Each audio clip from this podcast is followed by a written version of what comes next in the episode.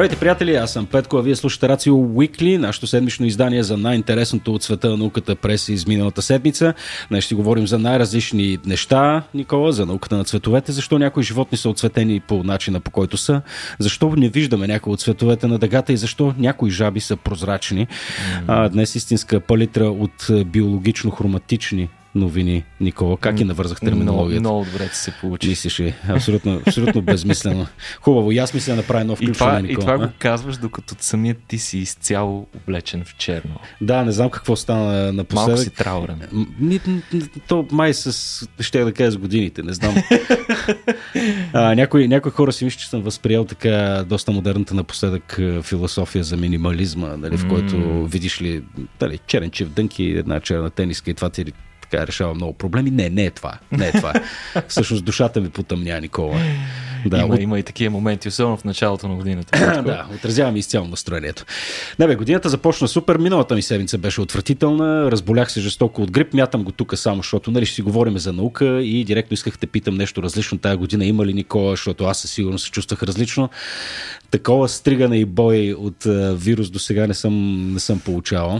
Еми, им, има нещо такова. И на всичкото отгоре, ние май сме го споменавали в някои от предишните епизоди. В момента върлуват едновременно няколко няколко а, различни патогена, които mm. предизвикват собствени епидемии, както вероятно доста от хората са го разбрали а, през декември месец, mm. който мина под знака на най-различни, така една пълна палитра с различни патогени. Вероятно хората с деца са били доста по-поразени mm. от останалата част от населението, разбира се. А, това, което ти си пикнал, най-вероятно е било грип, да. тъй като си спомням, че те натръжка буквално за няколко часа. Да.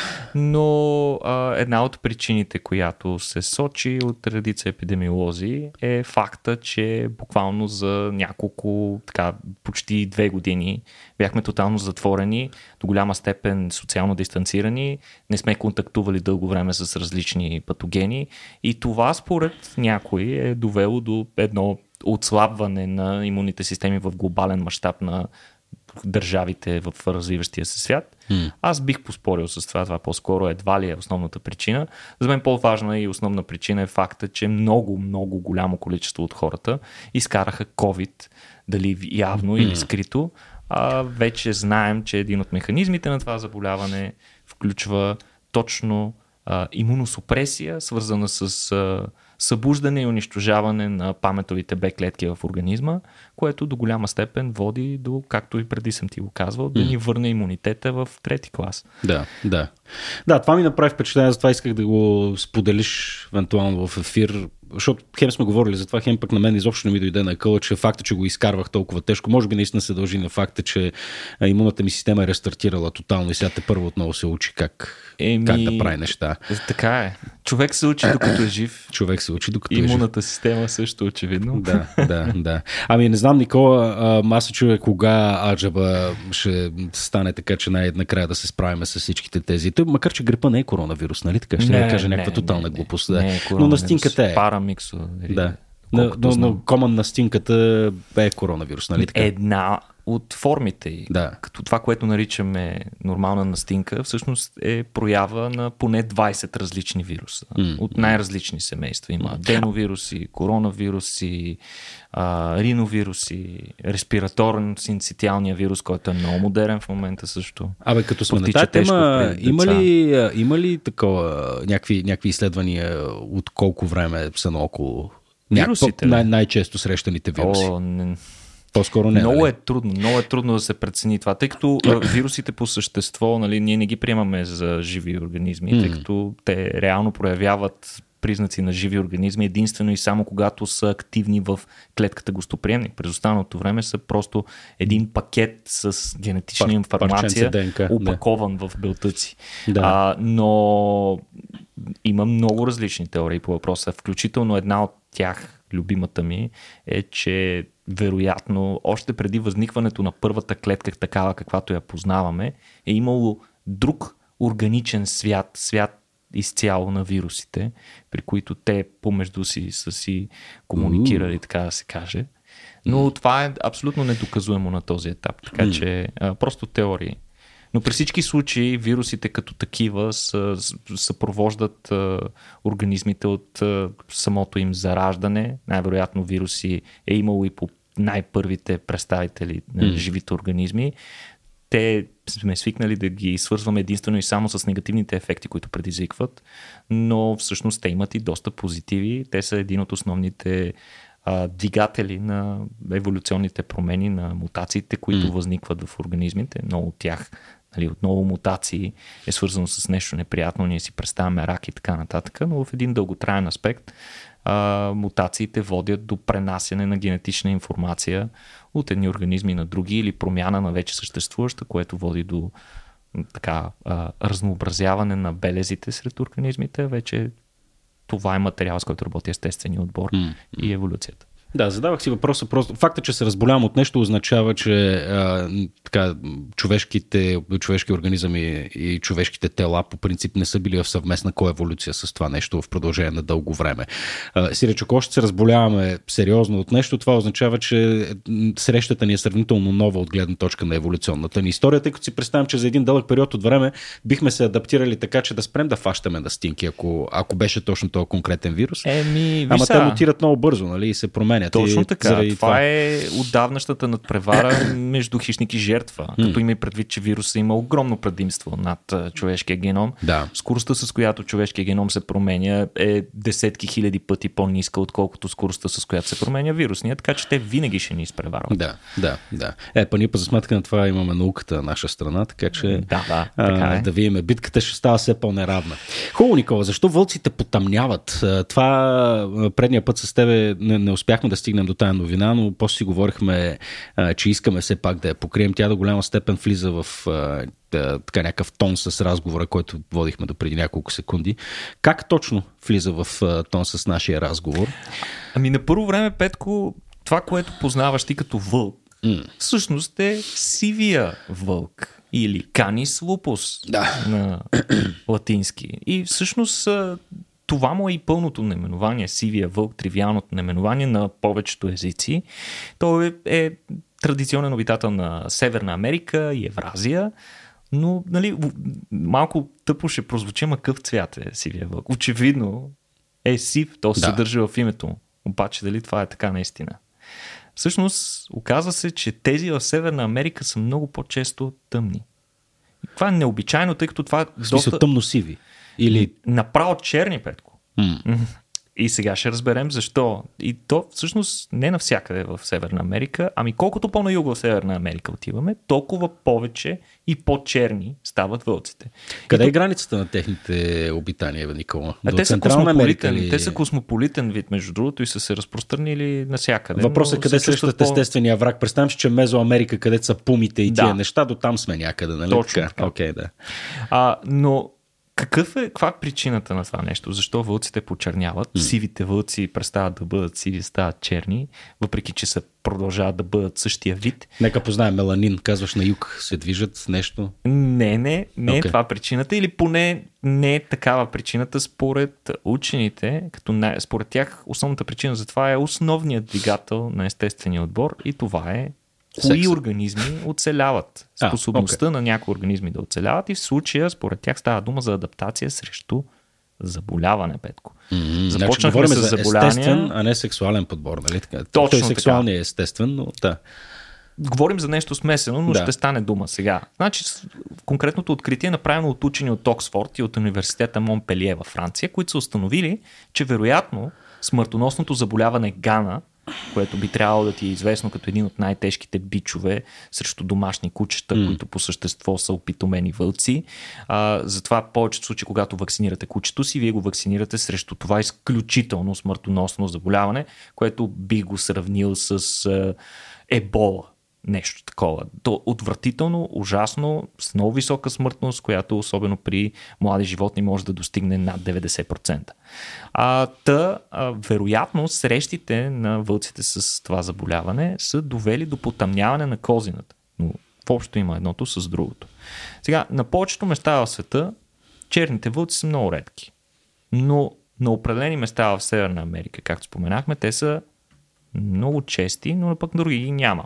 Значи очевидно имаш отговор на някакъв тип въздействие в околната среда, където на места го има, на други места го няма.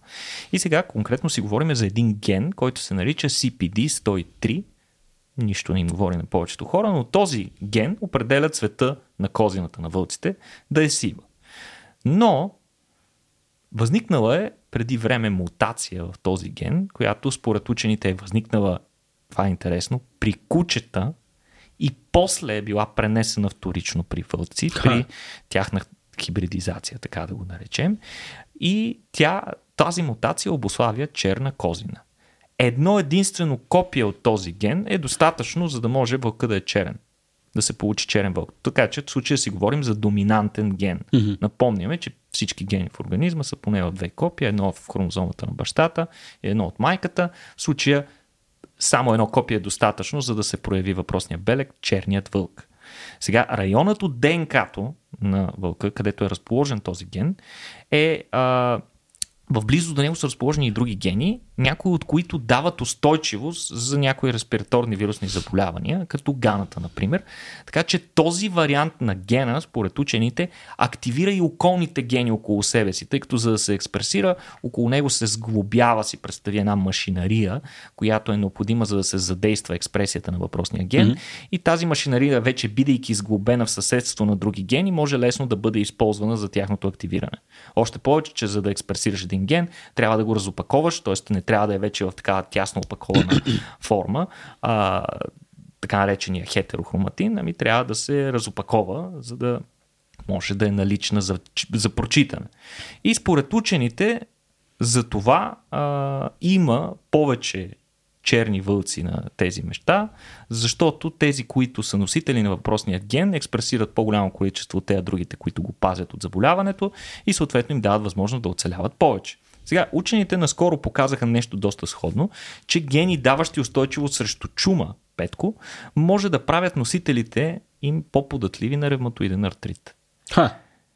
Иначе Това как, се казано, как се превежда в човешката популация? Иначе казано, другите хора, които не са имали въпросните гени, чумата ги е посяква, Аха. А тези, които са имали, са били по-устойчиви и по-вероятни да оцелеят на чумата и съответно са пренесли гените си по-напред в а, така, Но е... сега повечето хващаме ревматоиден артрит. Именно. Тоест, векове по-късно след епидемите в 14 век, векове по-късно вече още има следи от заболяването чума, които до наши дни дават по-висока частота на артритни и такива производни на артрита заболявания.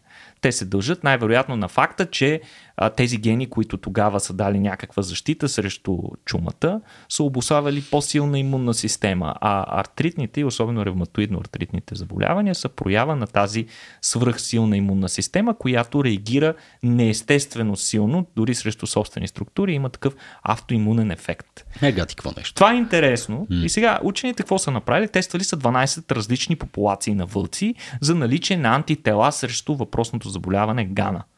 А, какво означава, защо търсят антитела? Ами това, ако е, съответните животни имат антитела, това би означало, че те са се срещали с вируса, т.е. разболели са се, но са оцелели. Следователно, а, са преборили вируса, имали са необходимата имунна система и да се оказва, разбира се, че по-често а, антитела се засичат именно в черните вълци. Mm-hmm. Сега, много интересно, че учени след това не са спрели до тук, ами са разгледали данни от 20 години изследвания в Yellowstone парк. Както си спомняш в Йеллоустон, какво се е случило, заселниците в близост до там а, много бързо са унищожили всички вълци, които са застрашавали стадата им и затова а, сравнително рано Йеллоустон е останал без никакви вълци. Дълго време е бил без никакви вълци. Обаче преди така към 90-те години има кампания по реинтродукция на вълците а, има много интересни клипчета за това, до какви екологични ефекти е довел реинтродукцията. А, ние сме даже говорили за това, те са впечатляващи. Много е интересно, да. наистина. Но по-интересното е, че това, което те са установили от тези данни, е, че там популацията се дели на 55% от вълците продължават да са си сиви, каквито са си нормално сивите вълци, и 45%, т.е. почти 50-50 mm. са разделени, са черни вълци. Mm. И сега, а, от черните само 5% са имали двата алела на мутантният ген, за който си говорихме. Което означава, че вълците явно избират партньора си според цвета. Тоест, един цвят вълк избира винаги другия цвят партньор. Сивите избират черни, черните избират сиви. Това е много интересно и говори за полуфутбор вече тук. А, но, но това работи не само където има епидемия, но това нещо, за което говорихме, mm-hmm. е работи само на места, където има епидемия на въпросното заболяване. Разглеждайки други райони от Северна Америка, където не е имало известни епидемии на заболяването, няма такова разпределение. Там сивите вълци си преобладават, а черните продължават да бъдат редки. Което е много интересно, защото очевидно, че кръстосването между mm. два различни цвята вълк дава някакво предимство и вълците без да го знаят и да имат познания по генетика са разбрали по какъв начин е най-изгодно да си избираш партньор. Е, това, е, това е най-странното в цялата работа. Ами на проба грешка е било и е продължило в продължение на хиляди, десетки хиляди или защо не и повече а, години. Аз, е, нали, ганата беше сравнително нов феномен, че идва от кучетата всъщност. Не, така, че ясно чак десетки колко... години. Не, я... ганата не. Mm-hmm. Въпросният ген, за който ти говорих ага. за устойчивост, той идва от кучета. Ага, ага, Ганата да, най-вероятно съпровожда. Сигурно. Ганата, между другото, е ужасяващо заболяване. Аз не знаех много за него. Признавам си, за този подкаст ми се наложи да прочета малко. Който му е любопитно, може да прочете повече. Особено на тези от вас, които си падат по ужасяващи вируси и смятат, че ние хората поради някаква причина на създателя или дизайнера на света сме посечени, така да се каже, и прокалнати да се срещаме с най-тежките патогени ако продължавате да го мислите това, прочетете за ганата, което е на английски Canine Distemper Virus. Прочетете, това е ужасяващ вирус. Той между другото засяга не само кучета и кучеви, също така и големи едри котки. В интерес на истината, една от малкото котки, която не е засегната е домашната котка. А, засяга също така лисици, язовци, какви ли не животни. При всички причинява, при повечето причинява много тежки прояви и висока смъртност. Така че заболяването е излишно да казваме ужасяващо. Но според, да. според учените интересно каква, каква, какво приложение имат тези резултати. Ами според тях те може да въжат и за много други видове. Включително бозаници, насекоми, земноводни, влечуги, дори птици, при които оцветяването на тялото може да се свърже с устойчивост на някакво заболяване. Хм. И това може да послужи като сигнал, всъщност оцветяването на индивидите и разликата между оцветяването на отделните индивиди в даден вид може да, да според учените да послужи като сигнал, който да им помогне при избора на партньор. Mm-hmm. С течение на времето най-вероятно се утвърждават определените цветове, които са свързани с а, някакви такива гени. Не е задължително, между другото, гените за оцветяване са свързани с а, такива и за имунната система, но ако е така, то подобен феномен би се срещал и при други организм. Mm-hmm. Иначе интересен пример жабите от Припят. Това как... също излезе много, много интересна новина наскоро, че жабите а, в близост до инцидентната зона около реакторите на Чернобил с течение на времето, нали, хора, освен хора, които ходят на екскурзии там за кратко с а, гидове и така нататък, ходят и биолози, за да събират от местната флора и фауна, за да наблюдават ефектите от хроничното излагане на високи нива на радиация. Това, което те са установили, че жабите са станали един и същи вид жаба, са станали по-тъмни, отколкото техните събратия извън зоната на радиация. И защо е това според учените? Защото меланина, който всъщност оцветява тяхната кожа, осигурява известна защита и срещу ионизираща радиация. Както го прави от радиацията, mm-hmm. която пристига от Слънцето. И по този начин това е форма на адаптация. Има страхотни снимки, Ха. Може да а на какви, на какви други адаптации си попадал, що се отнася до препятствия? Знам, че те хващам неподготвен, защото това не ни е тема, ама просто се замислих, че вероятно там има вероятно пълчища изследователи, на които им е интересно. Не са чак толкова много, тъй като достъпа до зоната е доста ограничен. Да, в момента, вероятно. А, не е което много. в интерес на истината е огромно предимство за а, дивата природа. Аз това ще кажа, това, което се знае публично е, че природата рязко се е завърнала там mm-hmm. и че в момента е един от така много богат от към биологично разнообразие резерват, mm-hmm. реално припят. А, въпрос е а, колко различни са видовете, които се наблюдават. Там естествено те са различни, вероятно на някакви много някакво рудиментарно ниво. Точно така. Не, не е така както си го представяме. Да, не са вълците два пъти по-големи. В смисъл няма Годзила. Да. Няма Годзила. няма Годзила. Годзила няма да срещнете. Там в смисъл животните са си почти същите. Това, което аз съм чел е, че някои конкретни гени се експресират по силно при тях. Mm-hmm. Това основно са гени свързани с а, потискане на появата на ракови клетки, mm-hmm. така наречените онкопротекторни гени и така нататък, както и, между другото, гени, които кодират продукти, имащи антиокислителна ефект, антиоксидантите, тъй като силната ионизираща радиация, силната ионизираща, а, силно ионизиращите частици и, и така нататък, те предизвикват а, поява на такива свободни радикални видове, пък, които могат да увреждат биомолекули не само ДНК, може и всякакви други.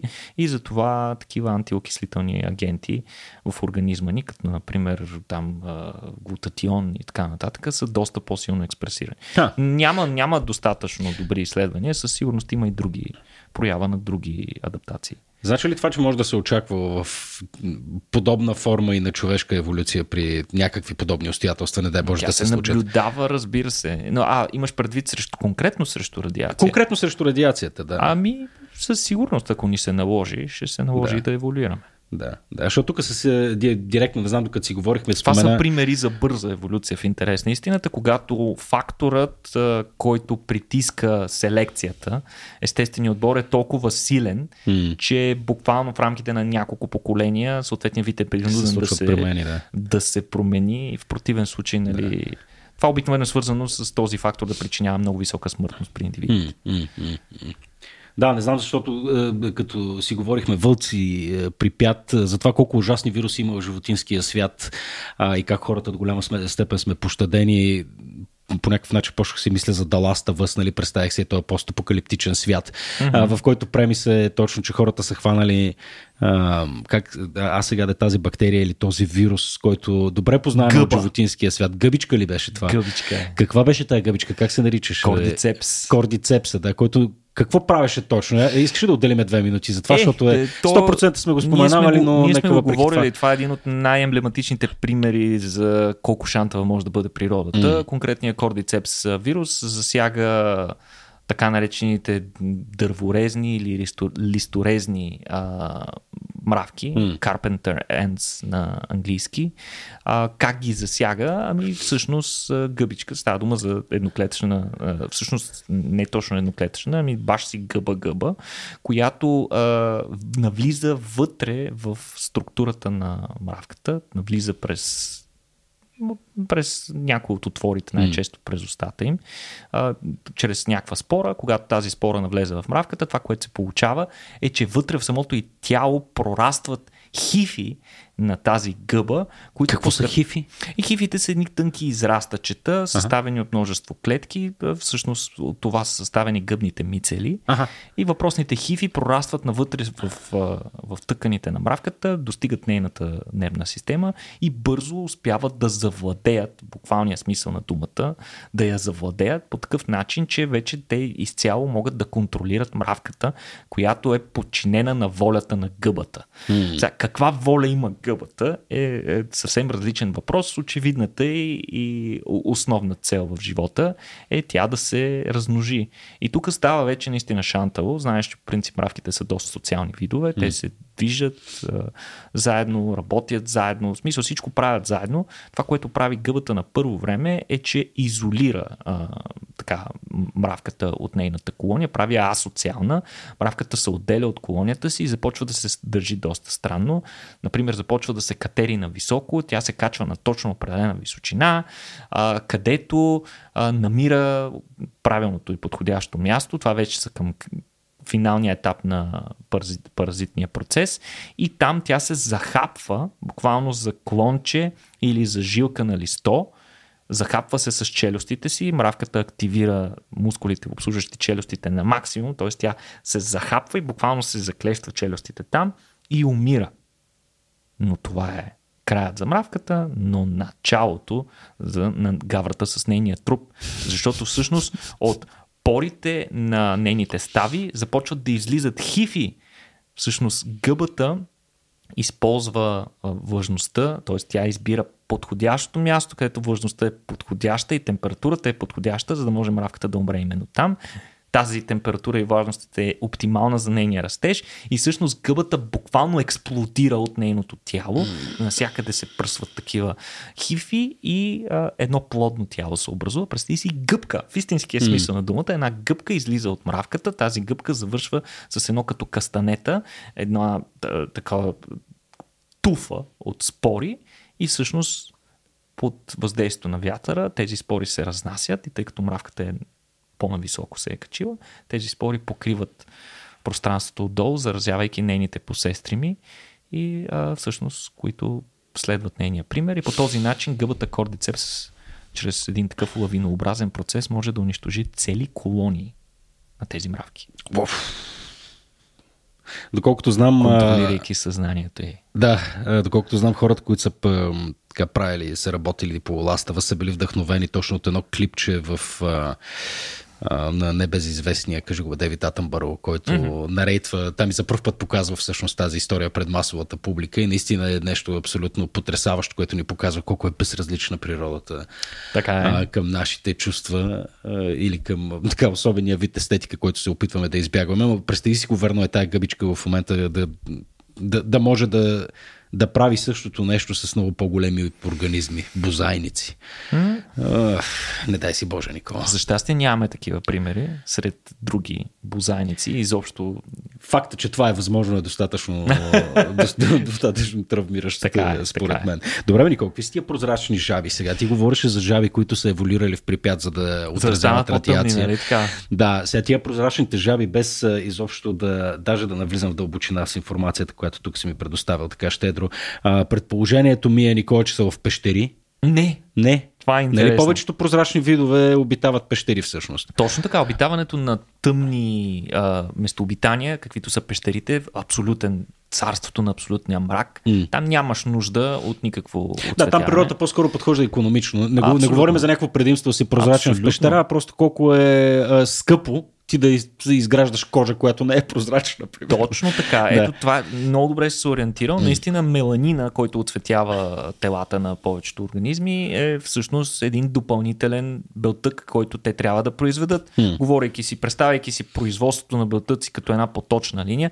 това ти е още една стъпка. Ако тази стъпка я няма, съответно поточната ти линия ще се движи по-бързо и ще mm. е по-пестелива. Да. По същия начин, хората като мен, които имат а, така богата на бели косми а, глава, направо да си кажем, моите си е почти бяла изцяло. Всъщност белите косми при хората, които могат да ги сравняват с черните си, а, с по-тъмните си, може би са обърнали внимание, че белите растат по-бързо. Това е причината. Ха, Гледай ти. Защото просто няма. По-ефтино е. По-ефтино е, по-ефтино е на космения фоликъл, защото не инвестира толкова ресурси в меланин да го вгражда вътре структурата на косма. значи ти в момента по-економично подхождаш. Е, абсолютно. абсолютно. Еко съм от всякъде. Еко си от всякъде. И, и никога няма да умреш никога, нали? Това е другото. Но а, да се върнем на тези а, жабки. Те са много интересни. А, това е откритие цялото е продукт на ново изследване на учени от университета в Дюк, който сочи, че конкретен вид жаби могат да пренасочат, Петко, забележи, 89% от кръвта си да минава през черния дроб и по този начин да изглеждат почти невидими докато спят. Да. Първо, не минава ли 100% от кръвта ни през черния дроб? Бенко? Не, те я задържат там и там седи. А те я държат там? Да, докато спят. Което е. Което без... ги прави невидими. По някаква причина. Безумно интерес. Става дума, по принцип, за, тук вече си говорим, нали, споменахме прозрачни жаби, но доколко прозрачността е често срещана сред животните, особено тези, които пък не живеят в пещери. Ами тя е доста рядка, предимно морски животни са такива, например медузи, ледени риби, които даже нямат е, еритроцити в истинския смисъл на думата. Какви риби, извинявай? Ледени риби, говорили сме си за тях. Те нямат хемоглобин. Добре. Те обитават Антарктида ага. и тъй като колкото по-студена е една вода, толкова по-добре се разтварят газовете в нея. Затова кислорода е толкова добре разтворим в ледените води на Антарктида, че гъбата може директно да освоява, а, извинявам се, рибата може директно да освоява кислородът от околната вода, без да е необходимо да има хемоглобин като носител. Та, а, връщаме се на жабите, предимно морски животни. А защо е трудно едно животно да е прозрачно? Ми защото тъканите, компонентите, от които са изградени нашите тъкани, съдържат много често структури, които пречупват светлината, т.е. Mm-hmm. я променят и имат някакъв цвят.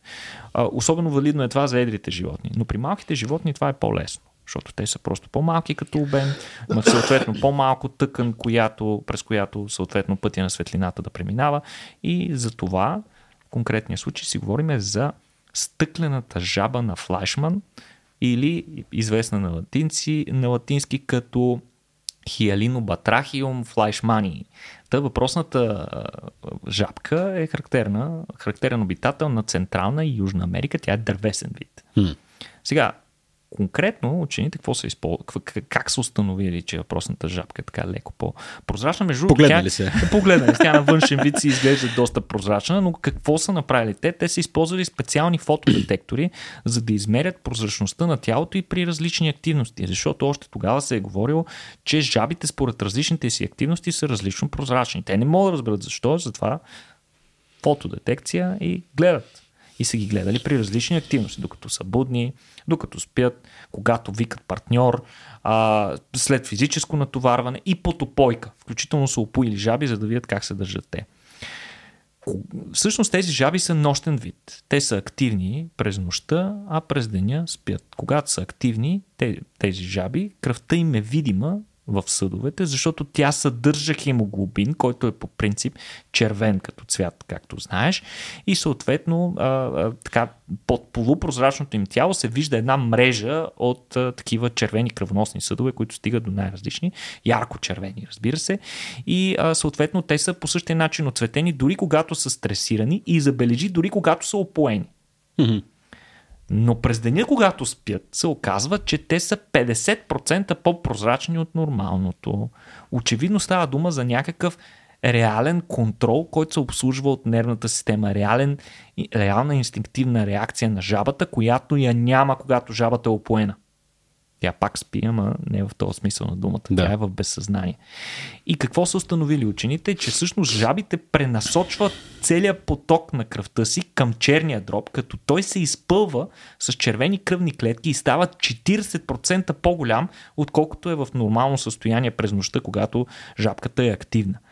И червената кръв, която иначе образува мрежа в тъканите на животното, буквално изчезва от съдовете и те стават едни такива полупрозрачни.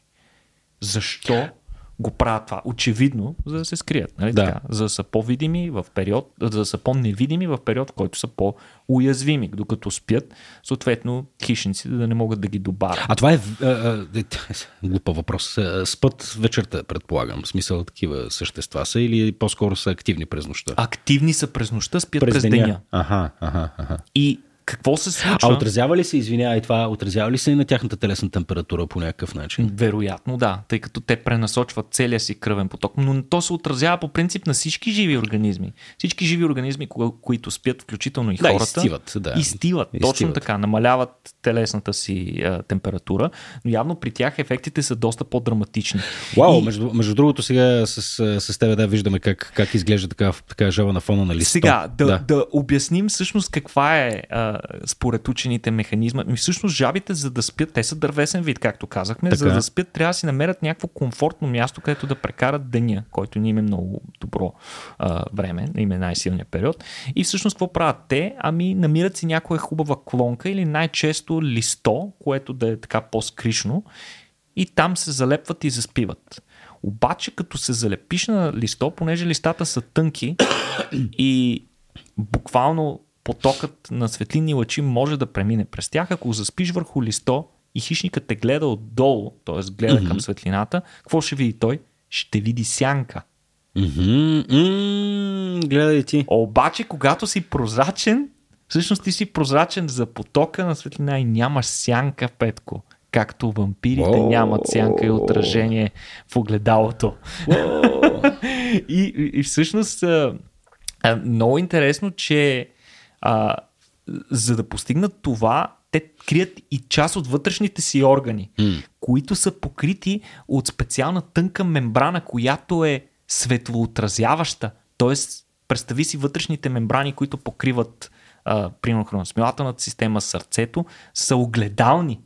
Боже мили. само и само да продължат да осигуряват въпросния камуфлаж, който е необходим на жабата. А, остава абсолютна мистерия. Как тези жаби успяват да нагъчкат по-голямото количество от червените кръвни клетки, без да получат със сирек. Защото като нагъчкаш много червени mm-hmm. кръвни клетки на едно място, те често се слепват и образуват със сиреци. При тях такова нещо не се получава.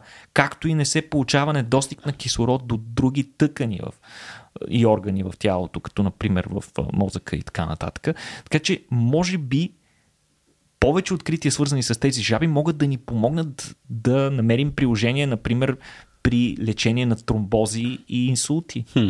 Така че много интересно. Откритото те първа следва да предизвиква повече интерес в научната общност.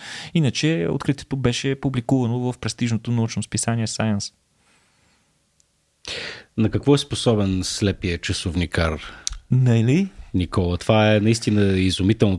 Нали, прикамвам хората естествено да последват линковете, за да разгледат малко снимките а, или, а, или така да се тюнат в тубата, ага. където ние тук с Никола се дивиме на това как изглеждат а, тия, тия жабки. Сигурен съм, че от Дарпа също проявяват интерес а, за тия И аз съм свойства. сигурен. Един нали? такъв а, прозрачен морски пехотинец. Mm-hmm, да направиш нещо такова, който цялата му кръв да влее в черния дроб без да го убиеш. Не едва знам ли, точно как ще едва стане. ли ще може да се движи, ама да. не мисля, че един спящ морски пехотинец е особено полезен за военните амбиции на, на, на Дарпа, но да, да, кой знае. Да, не знам фокуса наистина върху това как, как аджаба да пречупим светлината, тъй, тъй че да а, даден обект да стане невидим, а, до някаква степен и обясним. Нали, спомни си а, нашия, нашия добър приятел Грег Дън, uh-huh. а, неговия съдружник Брайан с който те работят по неговите микроечинги, той се занимаваше с нещо такова всъщност в свободното си време. Буквално работи по материя, която да, да отразява така, че да може да... Нали, буквално той, той го нарича invisibility cloak. Нали? Mm-hmm, mm-hmm. Буквално дрежка, дрежка, която да те направи невидим. И вероятно той не е единствения работи върху meta това. Materials. Точно така, да. Uh-huh. да. Където там основният механизъм отново се свеша от това как всъщност светлината бива отразена и пречупена. И пречупена. Там вече си говорим за нали, милиони различни пиксели, които сочат в различна посока или, или нещо подобно. Но да, тук нали, цакате как кача да заблудим окото, така че, mm-hmm. а, че то да не вижда това, което е пред него. Също окото, нали, като казах The Blind Watchmaker, така летяща фраза от Ричард Докинс, нали, който описва природата и нейните механизми да а, така, създава уникални неща в продължение на милиони години така далеч не е, така не, е, не е случайно, тъй като окото често пъти е давано за пример за това колко а, изключителен инструмент е всъщност окото, макар че тук, като погледнеш малко, доста е елементарен, нали, нещо, което ние сме пресъздали през, през ранния ренесанс.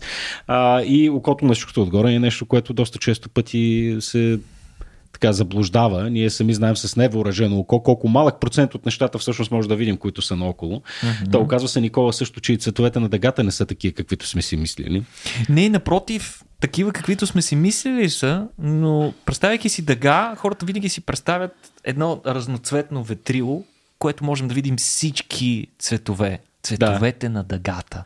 Да. Обаче има някои цветове, които ги няма там. Сещаш се за един, който може би го няма.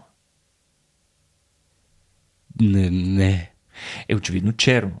Черно го няма, да. Но черно, черното, черното не е ли липса на цвят? И, именно. Да. Черното е по-скоро ситуация, в която цялата светлина, всички дължини на вълната се, се поглъщат и нищо не се отразява.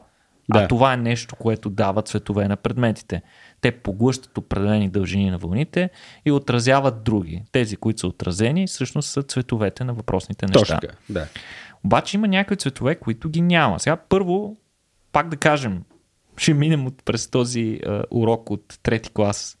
Какво всъщност е дъгата? Ами всъщност дъгата се дължи на миниатюрни капчици в атмосферата, които действат като миниатюрни малки призмички. Както знаете чудесно от уроците от трети клас по физика, призмата може да разцепи светлината на отделните и компоненти, които компоненти са, разбирай, вълни с различна дължина на вълната. Откритие е направено от кого, Нико? Исак Нютон не е ли? Човека, който е откривателя на светлината. Нютон, да, Нютон е един от първите хора, които... Но мисля, че той не е успял да обясни напълно ситуацията. После, след това пък са се намесли други хора, които са нарушили... Да, да, да. Нарушили са тогавашните догми, като са въвели двойнствения характер на светлината. Не за това говорим обаче сега. Да. Значи, различните дължини на вълната на светлината дават различни цветове. И за това, всъщност, това, което а, виждаме като разцепиме, да, нали, в единия край имаме виолетово, в другия край имаме червено и съответно това са и дължините на, вълна, на вълната, като виолетовото е с най-ниска дължина на вълната, а съответно червеното е с най-висока дължина на вълната.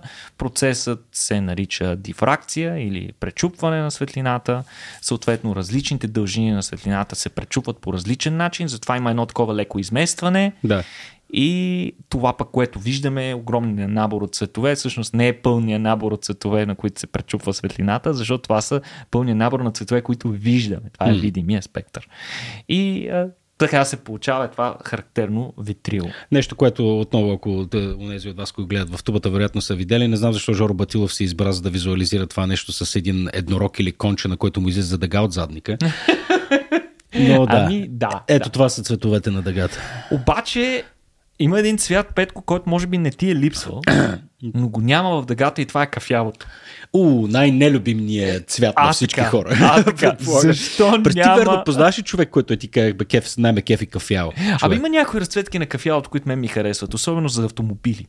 За автомобили. Цветовете на автомобилите. Не, бе, всеки на... обича шоколад и определен вид нюанс на, Ето, виждаш нюанс ли? на кафявото, ама нека си кафяво бе да му се. Но, да защо... чакай, кафявото е там. Защо няма кафяво в дъгата? Говоря не тази, която излиза от задника на еднорога. А, откъде извира? Някъде отзад извира. Не знам, Никола. Ами, защото, всъщност, ако си, нали, защото много често дъгите се рисуват, включително на някакви знаменца и така нататък, като отделни а, конкретни индивидуални цветове с ясна граница помежду Така. си. Всеки, който е виждал дъга, знае, че на живо нещата не стоят така. Така. Всъщност, цветовете наистина са разположени един след друг, но те нямат рязка граница помежду си, Сливат ами постепенно преливат от единия в другия. По този начин, например, съседни цветове с а, сходни дължини на вълната с зеленото и синьото. Между тях, ако се загледате по-внимателно, ще видите така синьо-зелено аквамарин, например, такъв Да. цвят колата ни е аквамарин. Нали? Както и да е. Хубав цвят е аквамарина, но той е точно комбинация между два съседни а, бенда, така, М. две съседни дължини на вълните, синьото и зелено. А, ама кафялото какво е като цвят? То е смес между два цвята и това са зелено и червено. Зелено и червено. Да, обаче зеленото и червеното в спектъра не са съседни. И затова няма как да ги смесиш. Виж колко е хитро. И затова няма кафяво в дъгата. Ми слава богу, че не е кафяво в дъгата. Но има оранжево. Егат, егат и тъгата. Егат и тъгата е тая дъга. Би било тъжна дъга. Оф, добре. Хубаво, Нико. Ми, да продължаваме нататък. Огнени мравки тук имаме някакви, за които искам да си поговорим малко. Може би, може би в края вече на, на подкаста. Какво ще кажеш да ги засегна огнените мравки? Разбира малко? се, с голямо Огнените удоволствие. мравки, между другото, си ги спомням от някъде. Мисля, че гледах някакъв документален филм по National Geographic за такива а, общества, които продължават да живеят така, както са живели е, с а, хилядолетия. Ако има нещо универсално в човешките култури, това е а, наличието винаги на една а, точка във времето, в която решаваме, че някой индивид е възрастен, нали, така наречените rite of passage. Нали, има ги за момчета, за момичета, във всички култури а, има някакъв вариант на това нещо. А, в България Някакъв, какво би фор- било? Бе? някакъв формален ритуал. Да, в България какво би било това? Нямам Нашата традиционна българска култура, как празнува толкова са се загубили. на... Ха, е, може би, това е интересно. Може би в различните общества може да е различно. Да, да.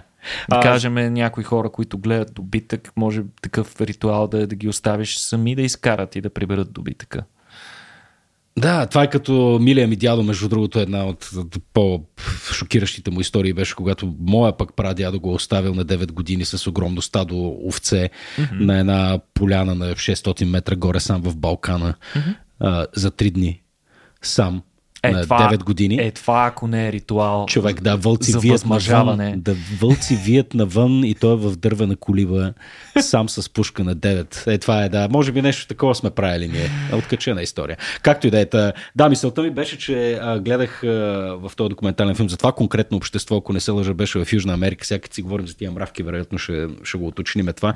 Но имаше един ритуал, в който трябваше да тестват съответно характера на мъжете, най-вече тяхната способност да издържат на болка. Mm-hmm. И ритуала включваше, а, правеше един такъв а, а, конус, не мога да си спомня, от някаква мека, мека материя, някаква трева ли от какво беше. И а, съответно има специални хора, които ловят множество такива огнени мравки и ги закачат вътре в тая своеобразна ръкавица и ги закачат с дупето навътре, така да се каже. Нали? Ако си представяш ръкавица, която обхваща цялата ти ръка от върха на пръстите до лакътя, нали, цялото това нещо, вътре е пълно с огнени мравки, които са с, така, с главите навътре. Те мисля, че хапят, те не, не жилят, а хапят. Ти ще жилят, жилят. жилят ли беше? Да, значи с дупетата навътре. Огнените мравки са много опасни и отровни, защото са представители на групата на мирмециновите мравки. А, както знаем, по принцип всички мравки са отровни. Те имат мравчина киселина, която могат да инжектират с помощта на челюстите си, като те захапят. Mm. И затова, например, като подразните някой мравуняк, замирисва едно много особено. Да, Това да. е миризмата именно на мравчената киселина, защото те я отделят, когато са, се почувстват стресирани и подплашени.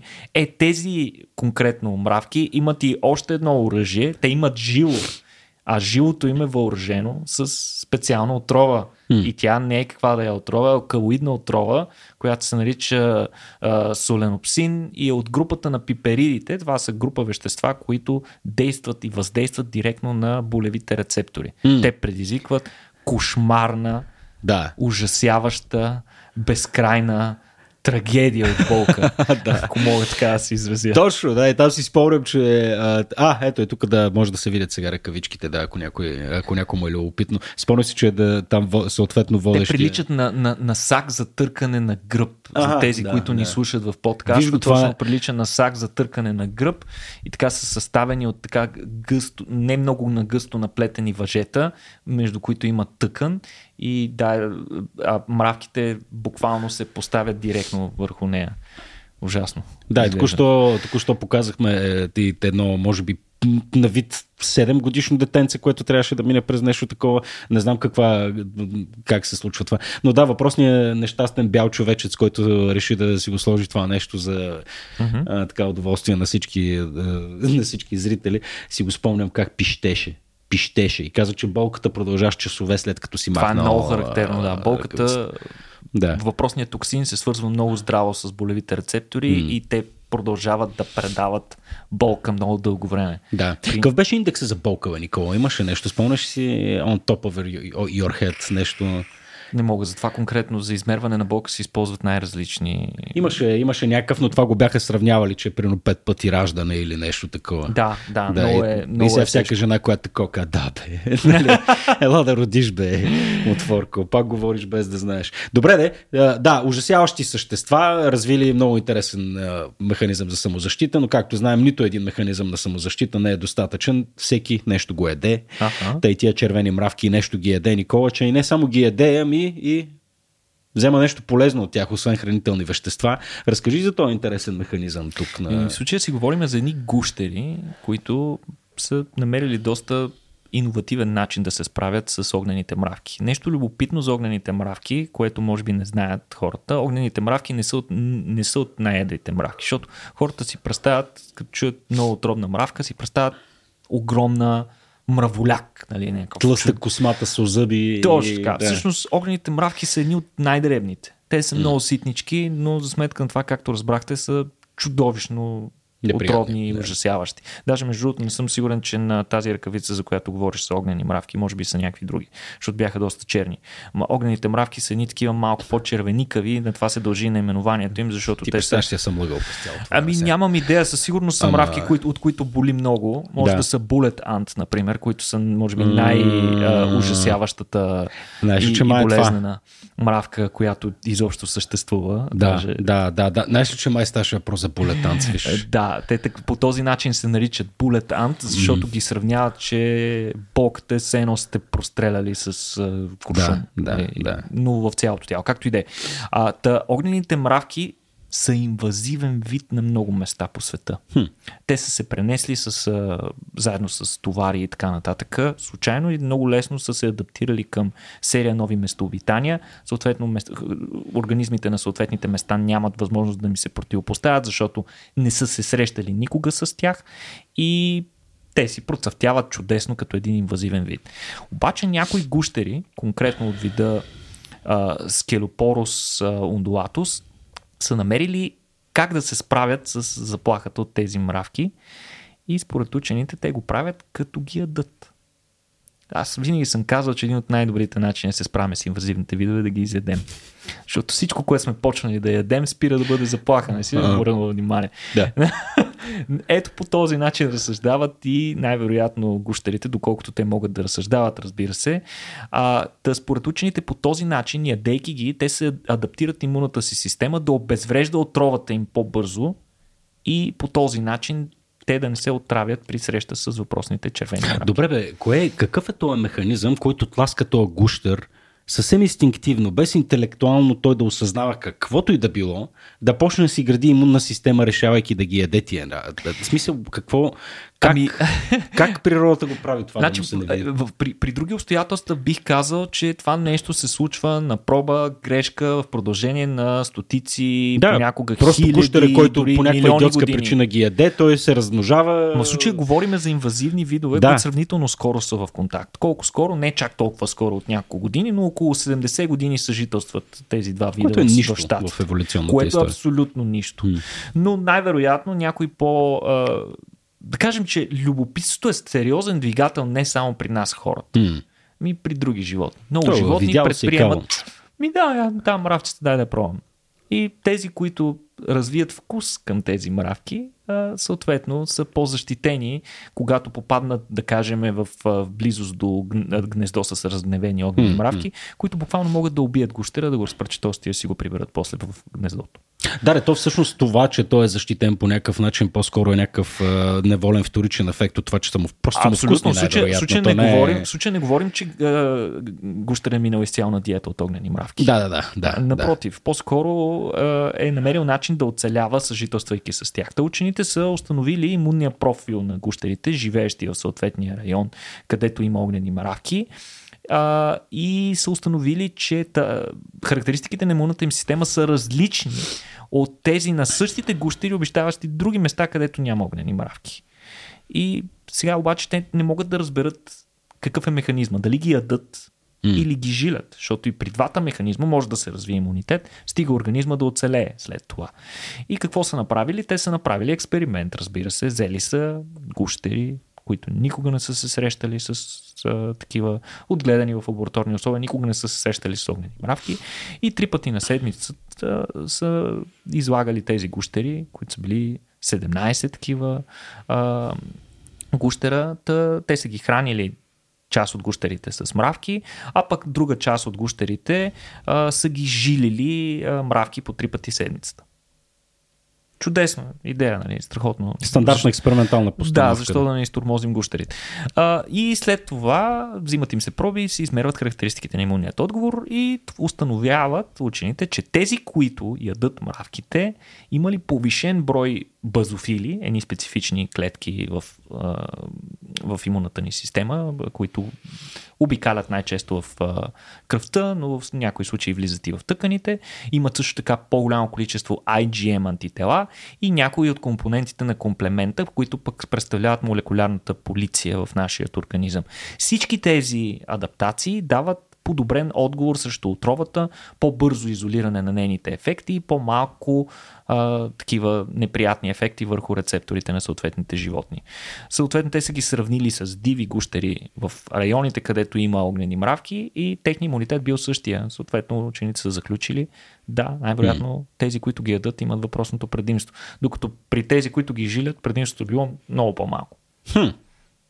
Това, предполагам, трябва, трябва да го пресъздадат и при други видове, включително и при нас, да не се окаже, че е по-добре да ядеме живи кобри, отколкото да, Дали, и по този начин да, да, да развиваме някакъв Между другото, има, има много различни начини. Има много, много голяма разлика на начина по който ние развиваме имунен отговор срещу едни и същи вещества, според метода по който те биват вкарани в тялото ни. Ага. Дали ние ще ги погълнем а, и Кой е те ще преминат през храносмилателния ни тракт. Зависи какво търсиш. Това е много любопитно. Зависи какво търсиш. Защото ако търсиш, а, да кажем, бърз нали, имунен отговор, най-добре е да инжектираш въпросният антиген в близост до имунна тъкан. Най-често това е подкожно или вътрекожно, тъй като а, на границата между кожата и тъканите под нея е разположен вал от имунни клетки. Mm-hmm. Митничари, си го представи. И всъщност дай го на митничарите, те да се запознаят с него и така най-добър имунен отговор можеш да получиш. Ха. Това обаче за определени антигени. За други антигени по-добре да ги сложиш в мускула. За трети антигени по-добре да ги сложиш в коремната кухина. За някои други е по-добре да преминат през храносмилателния тракт. За трети е по-добре да преминат през респираторния тракт. Това зависи къде е естествения естествената входна врата на въпросният антиген. Затова, например, ако става дума за вакцина срещу респираторен вирус, може би най-ефективна би било тази вакцина да се впръсква в носа и за да премине през респираторния тракт, да се развие имунитет именно там, където е входната врата, за да може имунната система да посрещне вируса или а, респираторния патоген още преди да е навлязал и да е достигнал а, дихателните ни органи и да го обезвреди преди това. И въпреки това нямаме нито една вакцина, която се приема по този начин. Никол. Ще имаме, е, ето, скоро. Съвсем, съвсем скоро. Между другото имаме, имаме такива срещу грип. Има вакцини респираторни mm. срещу грип, които се спръскат под формата на спрей. Не са много разпространени, но има такива. И съвсем скоро такава срещу COVID обявиха индийците, че ще изкарат. Mm. Но ето още един интересен пример. Полио. Вирусът а, той е така, на полиомиелита, както си спомняш, неговата а, основна форма на вакцинация, която се използваше доста дълго време, капчица. е капчица, която се поставя на езика. Да, да. Защо? Да. За да премине през храносмилателния тракт, където е нормалният ход на хм. влизане на инфекцията. Хм. Така че много зависи. Но всъщност едно от най-важните неща е, че приемайки антигени през с храната, ние най-често не развиваме силен имунен отговор срещу тях, а развиваме толеранс, което е обратното на, да, да. на антигенност, другото е толеранс. Тоест, можем по този начин да развиеме толеранс към даден антиген, така че той да не превъзбужда имунната ни система и да кажем, защото понякога имунната система, като се активира много силно, може Тя да причинява да. повече щети, отколкото mm. самият патоген. Да. Или самият антиген. Няма Както значение. беше COVID. Всички хора, които страдат от храносмилателни е, алергии, знаят чудесно за какво имам предвид. Mm. А, но понякога, нали, се казва, че то, то, това е и причината ние да не има, има механизъм, който отговаря тъкмо за такова умиротворяване на имунната система, защото ако не беше така, то ние щяхме да реагираме с мощен имунен отговор срещу храната, която поемаме. Да, а ние бидейки какво? чуждо тяло, да. Бидейки чуждо тяло, а ние всъщност сме толерантни. Поне към повечето видове храни, повечето от хората. И към повечето чужди тела, които влизат в нас или ние вкарваме в хората. Защо трябваше, бе, Никола, накрая? Така е. Защо трябваше накрая? Добре, Нико, благодаря ти много, беше много интересен разговор. Приятели, като извод за вас, не знам, в смисъл, вакцинирайте се отново. Може би извода за след всеки един наш подкаст е такъв. Благодаря ви, че ни слушахте и благодаря за продължаващата подкрепа от не малко от вас. Ако ви харесва това, което правим, дали говорим за този подкаст или за живите ни събития, или пък за всичко останало, което се случва покрай организацията Рацио, може да ни подкрепите на racio.bg наклонена черта саппорт. Там можете да си купите книга, да си купите тениска, да направите подарък на някой или да се сабскрайбнете към месечно дарение през сайта Patreon. Благодаря ви. Ако направите това, междувременно може да кликнете лайк на този видеоклип в YouTube. Изразявам се вече не като милениал човек, като не знам като какво. Много сме стари. Тук може да кликнете в интернета и да станат едни неща. И ще стане едно ще хубаво. излезе едно, една нотификация. Както и да е, да, хората какво казват, клик and subscribe, нали така, like and subscribe, да, все тая, да, like and subscribe в, в, в тубата. И... Благодарим на тези от вас, които редовно ни следят през всички платформи на подкастите и ни а, слушат. Тези от вас, които от време на време искат и да ни видят, не знам защо бихте го искали. Аз лично не бих го искал. Да. Е, Но са хора всякакви, може да го направите в YouTube да пробвате и а, подкаст формата на този подкаст. Mm. И не забравяйте, всеки, всяко от тези теми, която обсъждаме в нашия подкаст, е включена и в описанията към него, където може да разберете доста повече и задълбочени Точно детайли. Отново обръщам се към маняците от вас, които точно като мен си падат по смъртоносни заболявания. Вижте, тази Гана наистина е много интересна. Да, Ганата е потрясаваща, да. И както винаги, естествено, не на последно място, но пък абсолютно задължително, нашият аудиоинженер Явор Пачовски. Явор, благодаря ти за това, което правиш и общо на всички от екипа, ръководен от Жоро Батилов. Жоро, обичаме те. Жоро, обичаме те. Чао и до следващия път, приятели.